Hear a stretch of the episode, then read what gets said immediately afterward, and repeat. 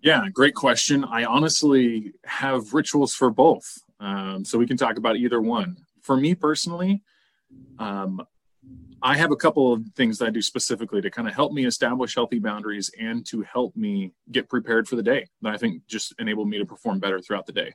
Um, and the first is I have my phone locked down until 7:30 in the morning.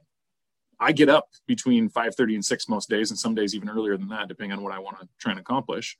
But I make it so that I cannot look at my email. I can't look at social media. I can't look at anything that might distract me from taking care of first things first in the beginning of the day, right from the start. Um, for me, I found that as soon as I did that, it enabled my mornings to be so much more productive. It enabled me to be able to focus so much better um, and to get so much more out of them. Um, then the, I have additional pieces as well um, that are just parts of a good morning routine. Like I wake up, I drink a big glass of water, I usually do, do some sort of breathing exercise or some sort of physical activity to get my body to wake up. Usually splash my face with some water. Um, I spend 30 minutes to an hour doing some uh, spiritual development, and then I spend 30 minutes to an hour doing some some sort of physical work, whether that is going to the gym or doing some sort of uh, meditation work or even just some basic stretching. Um, I always do that every single morning without fail. Um, I do give myself Sundays off, but pretty much that's what I do every single morning.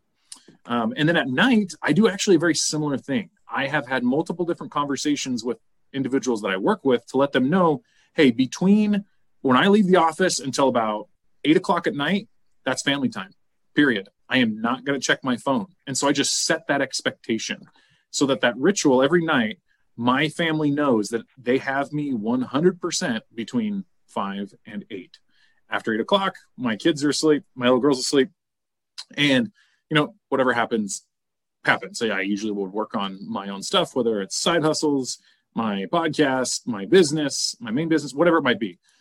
But I established those clear boundaries by and that ritual of spending time with my family by having clear communication with anyone who might want to reach out to me in that time.